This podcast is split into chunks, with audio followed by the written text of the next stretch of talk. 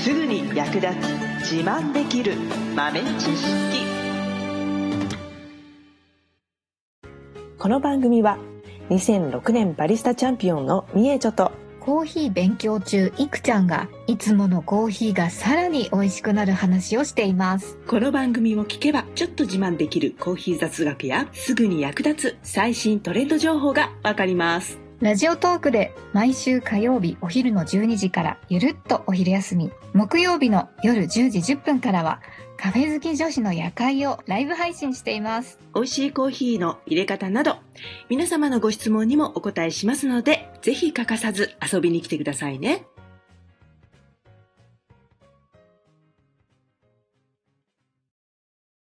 ねえちょ先生、えはいっと、この間の展示会 SCAJ に行った時に、うんたまたま試飲したコーヒーがめちゃくちゃ美味しかったんですよ。うんで、どこの豆だろうと思ってみたら、うんミャンマーだったんですね。うーんびっくりして、うんあなんかミャンマーってコーヒーとか作ってるんだと思って、うんうんミャンマーって、んなんかどんなコーヒーなんですかそうですねまあ確かにミャンマーにコーヒーのイメージはないなないですよね。うん私もね実はそんなに飲んだことがなくて普通のカフェとか行ってもほとんど見ることないしやうん。っぱりああいう展示会みたいなところに行かないと出会う機会って本当にないんだよねうーん。うんで、まあ当然、あのー位置的にはね、あの、東南アジアで、えーまあ温暖な場所なので、コーヒーの生産自体は可能な、えー地域、コーヒーベルトって言われる地域に入ってますので、うん。うん。栽培自体はできるんですけれども、生産量的にはまだまだそんなには多くなくて、総生産ランキングで言うと40位ぐらいかな。うん。で、国自体もね、ミャンマーっていう国の国名も、まあ新しいので、国自体は新しいんですけれども、まあコーヒー栽培の歴史自体は結構あって、はい。かつてイギリスの植民地だったので、イギリスの人が、まあ、コーヒーこういう風に作るんだよっていうのを教えに来たと。こで栽培した。でもまあ、言うてイギリスなので、割と飲む文化は、う。はい。あの、あんまりなくて、意外とイギリスと一緒で紅茶派の人が多いみたいですね。そうなんですね。で、栽培自体は1855年に、えーノウハウがね、持ち込まれたというふうに言われています。うん。うん。ただ、まあ、消費量はそんなに多くない。ね、紅茶派の方方が多いという。うん。えーでもね、あのー自分の国で作って、これは外貨を稼ぐためのね、商材としてね、コーヒーを栽培しているっていうところで、結構力を入れて、栽培に乗り出しているんですね、最近。ほほで、まあ、国際的にも割と注目を集めているそうで、で、クオリティもね、追求して、まあやっぱり飲んで美味しかったって言ってた通り、クオリティもかなりあ上がってきているようですね。う。美味しかったです。 ねいいなぁいろんなやつ飲めたんですかあ、なんかいろいろあったにはあったんですけどうん、なんかちょっと展示会でいっぱい飲むとなんかもう先が思いやられると思っ て、ちょっとだけしかい、2杯ぐらいかな、うんだけ飲ましてもらって、うんで、美味しかったから、うんあの、で、デカフェがあったんですよ。うん、うんなんで、デカフェのお豆を 100g 買いました、そのう時。ん。それはもう飲んだあ、家であの、飲み中です、はい。飲み中。美味しいです。なん、なんて言うんだろう。浅入りじゃなかったですね。ああ、はいはい。はい。あ、中深入りかなんかで、飲みやすい。うんはい。でもなんて言うんですかね。デカフェなんだけど、全然あの、デカフェって感じしなくて、へえ。美味しいです。語彙力ではなくて、すごい なって。 いいです。あでもやっぱりね、焙煎度合いは割とアジアの豆って、浅入りには不向きな傾向があるんですよね。あーなので、まあ、中入り、中深入り、まあ、深入りとかでね、えー焙煎されることが結構多いですね。うん。お豆もね、綺麗でしたね、とっても。うん。すごく管理が行き届いてるんですね、今。うん。ね、そういう農園がきっとあるんでしょうね。うん。すごいですね。だから、品評会とか、そういう審査をね、してもらって、スペシャルティーコーヒーと同等ですよっていう風にね、評価されるコーヒーも増えてるみたいですね。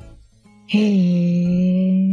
あれですかね、なんか、その、1800何年っていうと、割と最最近って言ったらいいですけど、うんもっと昔からやっているところもありそうなんですけど、うんだんだん増えてきている感じなんですかね、その、コーヒーの生産が。そうですね。やっぱり新たに生産に乗り出す国っていうのは増えてきてますね。うーん。うんで、やっぱり世界的にコーヒーの需要が高まっているっていうところと、あとは、まあ、気候変動に対して、えーコーヒーがね、あの、生育できるエリアっていうのが若干変わってきている。うんうんうんでえーこれは範囲を広げなくてはっていうところでね、えーどこかないかって探しているところだったりとか、本当にこう昔はもう先進国だけ楽しんでて、まあ、作ってる国は献上するだけみたいな感じだったんですけれども、最近はね、作ってる国の人たちも普通にね、飲んでいるので、輸出するだけじゃなくて自分の国の分も作らなきゃいけなくなっちゃったりとかね。うーん。いや、ミャンマーも紅茶の国だったけど、うんこう、コーヒーショップもあったりとか、なんか、美味しいコーヒー飲めたりとか、カフェがあったりとかするんですかね。そうなんでしょうね。まあでもね、飲み方自体は割とアジアの他の国と同様に、はい。コンデンスミルクあー、なんかベトナムとかコンデンスミルクイメージ。そうそうそうそう。そんな感じで飲むことが多いようですね。えー、甘くして飲むんだ。うんうんうん。あるいは、ちょっと意外なところだと、レモンとかうん。ライムを入れて飲んだりするみたいですね。へー、さっぱり、すっきり。うん。ね、アイスコーヒーとかにうん、合いそう。美味しそう。まあでもそうですね。いいかも、さっぱりして。うーん。そうこれからね、まあ、ミャンマーだけでなく、他にも今までコーヒーのイメージなかったような場所のコーヒーが出てくると思います。ううんうんうんうん。うん地味に生産量が多い国は割といいコーヒーを作るんじゃなくて、量をとりあえず作るみたいなところがあったりするんですけど、はい。質より量みたいなね。うんうんでまあ、それがまあ、ベベトナムだったりとか、あとラオスとかも結構そういう感じなんですけどね。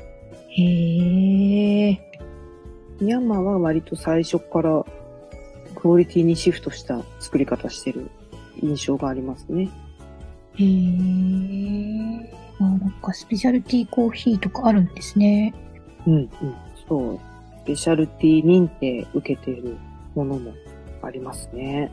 あとはその、まあ日本の企業が提携して生産しているところとかも、プロジェクトというという感じでなんかやってますよね。うん。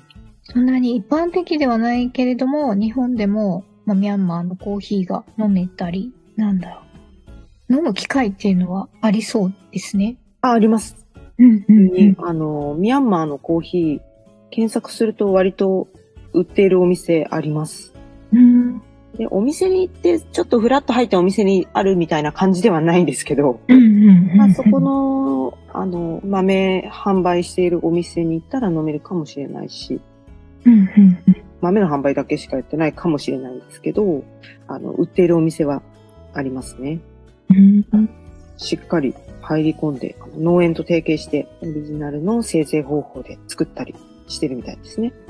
うーん自然な環境で育てられてるコーヒーが多いので、ミャンマーって確かに山っていうイメージが、山岳地帯みたいなうんイメージがありますね。そうですね。あの、自然と共存しながら作っているような感じなので、うんうん、栽培とかそういうのではなくても、もうほぼほぼ有機栽培に近いような状態になってるものは多いので、うんうん、あ割と綺麗なんでしょうね。味わいとかあ見た目とかもね。あー、なるほど。え、なんかちょっとレアですね。すごい。へえ。見かけることがあったら買ってみるといいかもしれない。そんなに希少価値が高すぎて手に入らないみたいな感覚のものではないと思う。うんうんうんうん。取り扱いしているお店は少ないかもしれないけど、はい。大体その取り扱いがあるところは安定して供給されていると思います。ありました。探してみてください。飲んでみたいです。最後までお聞きいただきありがとうございました。あなたのコーヒーライフに少しでもお役に立てたら嬉しいです。ご質問やツッコミは、ラジオトークで受付中。毎週火曜日お昼12時から、ゆるっとお昼休み。木曜夜10時10分から、カフェ好き女子の夜会をライブ配信しています。ぜひ遊びに来てください。ではまた次回の配信でお会いしましょう。